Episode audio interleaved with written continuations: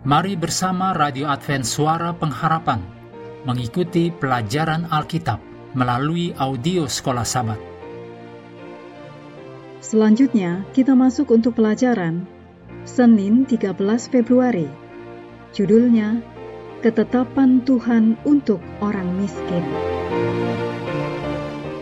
Mari kita mulai dengan doa singkat yang didasarkan dari Matius 25 ayat 45. Yesus menjawab mereka, Aku berkata kepadamu, sesungguhnya segala sesuatu yang tidak kamu lakukan untuk salah seorang dari yang paling hina ini, kamu tidak melakukannya juga untuk aku. Amin.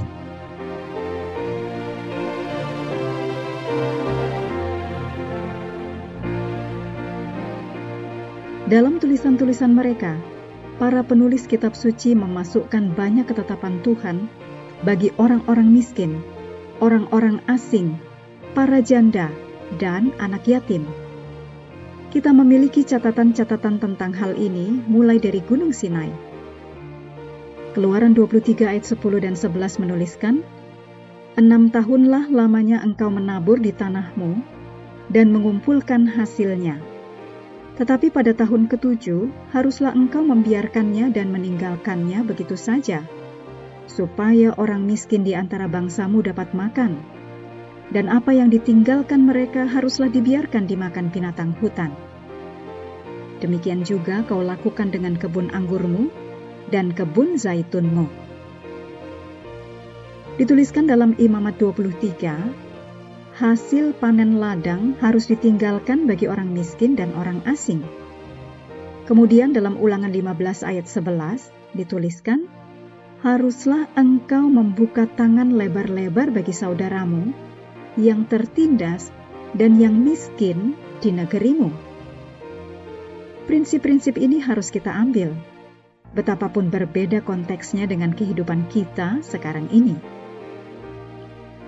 telah dimengerti secara umum bahwa saudara di sini merujuk kepada sesama orang Israel atau sesama orang percaya. Kita juga berpikir tentang mereka sebagai benar orang miskin atau saudaraku yang paling hina ini. Pemasmur memberikan petunjuk tentang bagaimana kita seharusnya memperlakukan mereka yang membutuhkan. Dituliskan dalam Mazmur 82 ayat 3 dan 4, Berilah keadilan kepada orang yang lemah dan kepada anak yatim. Belalah hak orang sengsara dan orang yang kekurangan. Luputkanlah orang yang lemah dan yang miskin.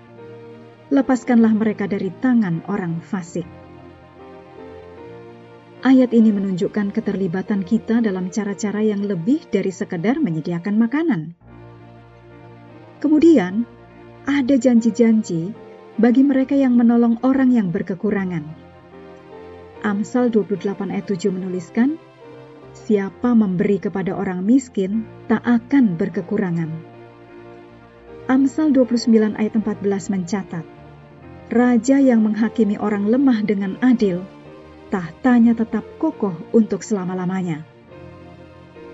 Dan Raja Daud mencatat dalam Mazmur 41 ayat 2, Berbahagialah orang yang memperhatikan orang lemah, Tuhan akan meluputkan dia pada waktu celaka. Makanya, hal ini selalu menjadi prioritas bagi orang Israel kuno, meskipun terkadang itu telah hilang dari pandangan.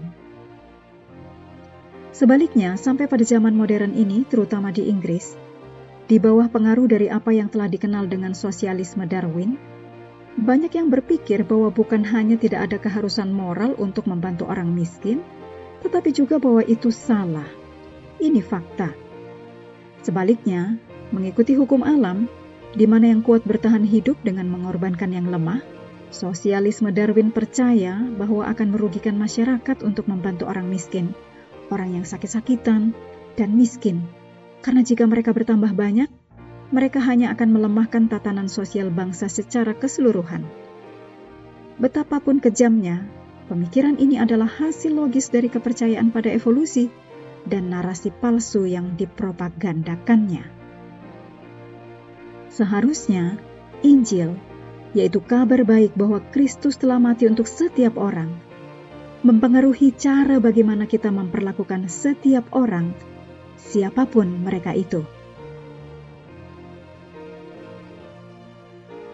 Mengakhiri pelajaran hari ini, mari kembali ke ayat hafalan kita dalam Matius 25 ayat 34. Dan raja itu akan berkata kepada mereka yang di sebelah kanannya, Mari, hai kamu yang diberkati oleh Bapakku, terimalah kerajaan yang telah disediakan bagimu sejak dunia dijadikan kami terus mendorong Anda untuk mengambil waktu bersekutu dengan Tuhan setiap hari bersama dengan seluruh anggota keluarga. Baik melalui renungan harian, pelajaran sekolah sahabat, juga bacaan Alkitab sedunia percayalah kepada nabi-nabinya, yang untuk hari ini melanjutkan dari 2 Tawarif pasal 29. Tuhan memberkati kita semua.